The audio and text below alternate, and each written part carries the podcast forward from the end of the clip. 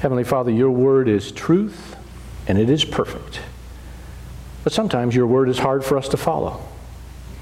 Take up our cross, love our enemy, do good to those who would harm us, rejoice in suffering. These things go against our human nature. Lord, let us not be ruled by our sinful nature, but be guided by the righteousness of Christ, which has been imputed to us, and by the character of Jesus, which has been formed in us by the Holy Spirit. Help us to understand and to live in accordance with your holy word. Now may the words of my mouth and the meditations of our hearts be right and pleasing in your sight, for you are surely our rock and our Redeemer. Amen. Paul wrote in his second letter to Timothy that all Scripture is God breathed. The Bible truly is the Word of God, written by the hand of men as they were influenced by the Holy Spirit.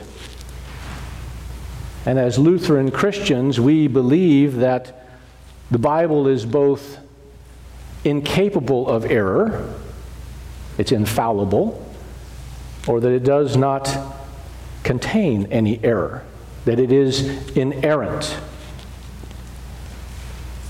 And our confession of the complete truth and authority of the Bible is part of the certainty of faith that God gives us as a gift. And because we know that God's Word is absolutely true, infallible, and inerrant, there are many, many things that we know to be true and that we believe to be true because God has proclaimed them to us in His holy Word. We know that God created the world and everything in it. We know that Moses parted the Red Sea. We know God gave his law through Moses. We know Jesus is the Son of God who healed the sick, raised the dead, fed the multitudes, walked on water, and calmed the storm. We know that he suffered, died, and rose from the grave and that he will one day return to judge the living and the dead. We know we have eternal life in heaven because we have been clothed with Christ's righteousness. We believe these things by faith because they are given to us as part of God's word of truth.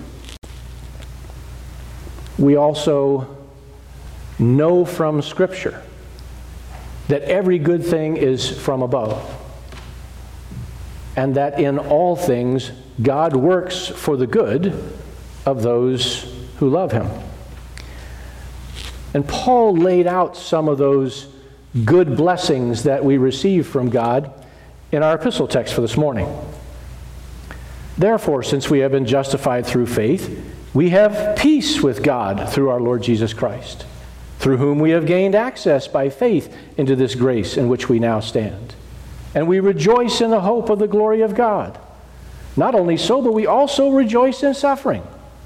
And it is right about there where our human nature kind of makes our minds go to that point of saying, Whoa, wait a minute. Why is that in there? Since when is suffering something that I should be rejoicing about? Perhaps I can accept it with good grace. But is it really a rejoicing thing? Rather than moan and groan, we are called to rejoice. We are to celebrate and exalt and cheer and delight in our sufferings. Really? Whenever Betsy puts the word rejoice in one of the greeting cards that she makes, it is always followed by an exclamation mark. Maybe even several of them are going to follow after that word. Rejoicing in our sufferings can be a little hard to swallow. It doesn't really make sense to us. but it must be true because it's right there in God's infallible, inerrant word as it was given by the Holy Spirit to the Apostle Paul. That word comes to us through a man who was well familiar with suffering. Paul wrote in the second letter to the Christians in Corinth Five times I received from the Jews the 40 lashes minus one. Three times I was beaten with rods. Once I was stoned. Three times I was shipwrecked. I spent a night and a day in the open sea. I have labored and toiled and have often gone without sleep. I have known hunger and thirst and have often gone without food.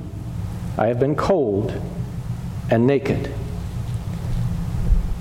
Yes, Paul knew about suffering.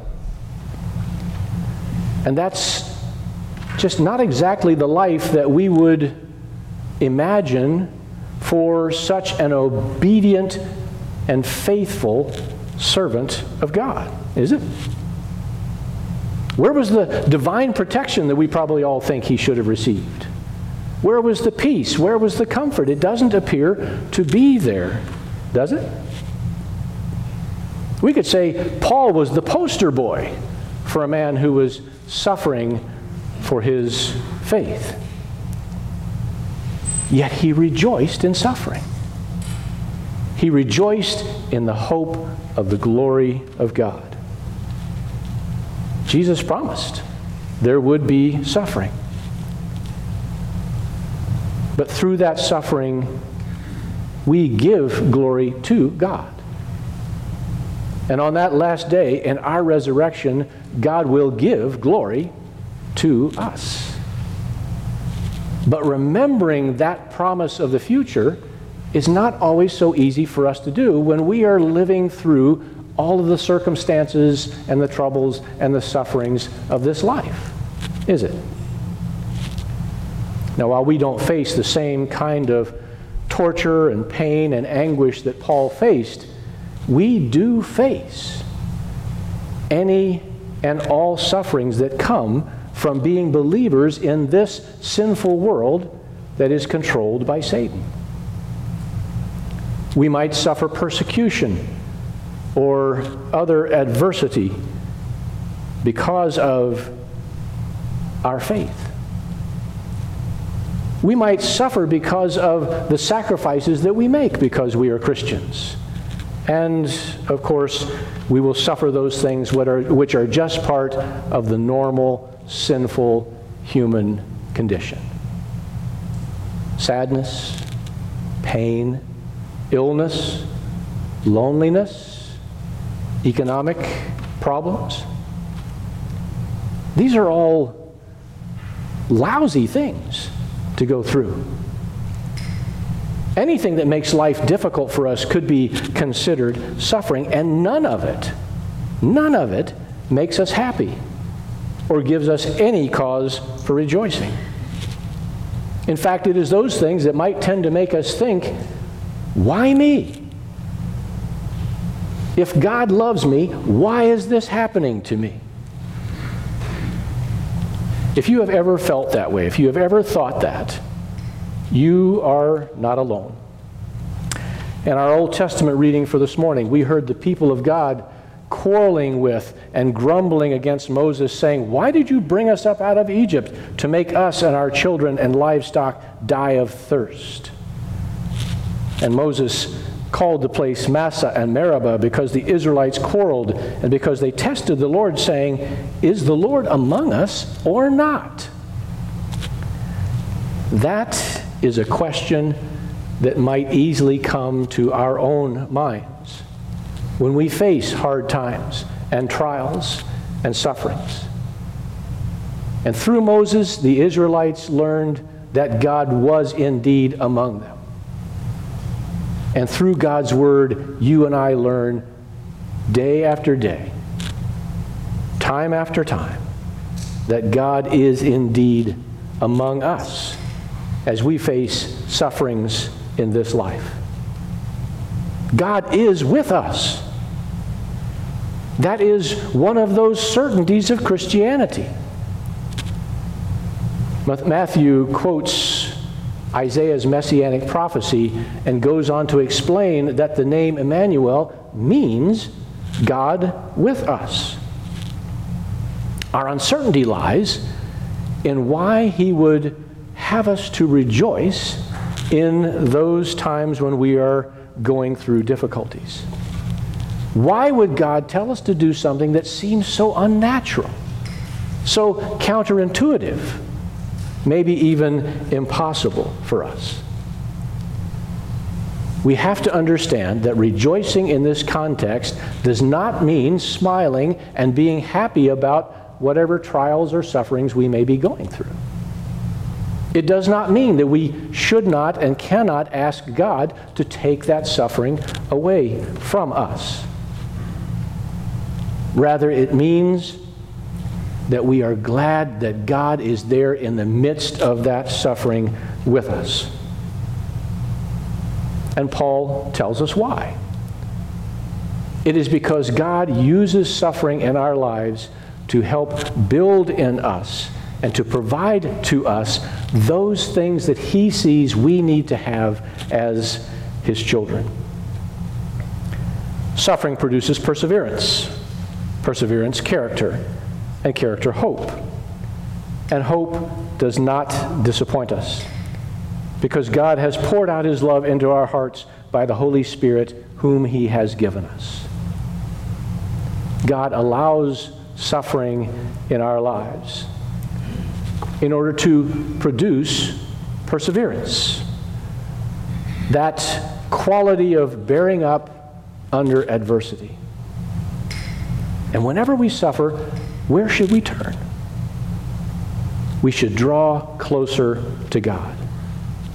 We turn to His Word and to His sacraments where we find that promise of His forgiveness and love where we find that promise that He will always be with us. As God said through the prophet Jeremiah, then you will call upon me and come and pray to me, and I will listen to you. Perseverance is clinging to that faith of our baptism believing that God knows our circumstances and hears our prayer trusting that He will not forsake us, but He will bring us through them. The idea is that when we are afflicted with trials and struggles, when we suffer, our faith doesn't lose strength, rather, it grows stronger.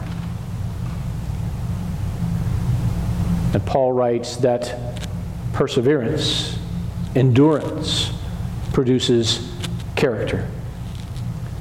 This character is that Christ like attitude that allows us to echo Jesus' words in any and all circumstances Thy will be done. We tend to rely on ourselves. We tend to want to go our own way. But our Christian life is shaped as we endure those difficult times by putting ourselves into God's hands to make us who He would have us to be as His children. Just as metal is refined with fire, our character is formed and refined by trials and troubles and pressure. And as He brings us through them, God softens us. He takes out those impurities uh, in us and replaces it with the pure righteousness of our Lord Jesus Christ. And He molds us into the likeness of His Son. Paul then says that hope flows out of character. And hope does not disappoint us because God has poured out his love into our hearts by the Holy Spirit, whom he has given us. can God be serious about loving us when we are experiencing all of these difficulties and struggles and pain and pressure of life in this world? God is absolutely serious about His love and about the things that we are going through. And He is the only one that provides an honest answer to our trials and our troubles and our afflictions.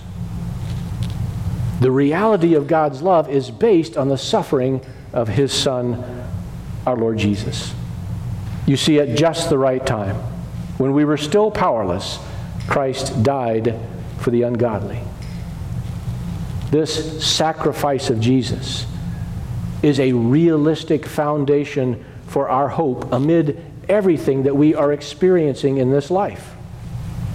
Right after the text for this morning, Paul wrote, For if when we were God's enemies we were reconciled to him through the death of his Son, how much more, having been reconciled, shall we be saved through his life?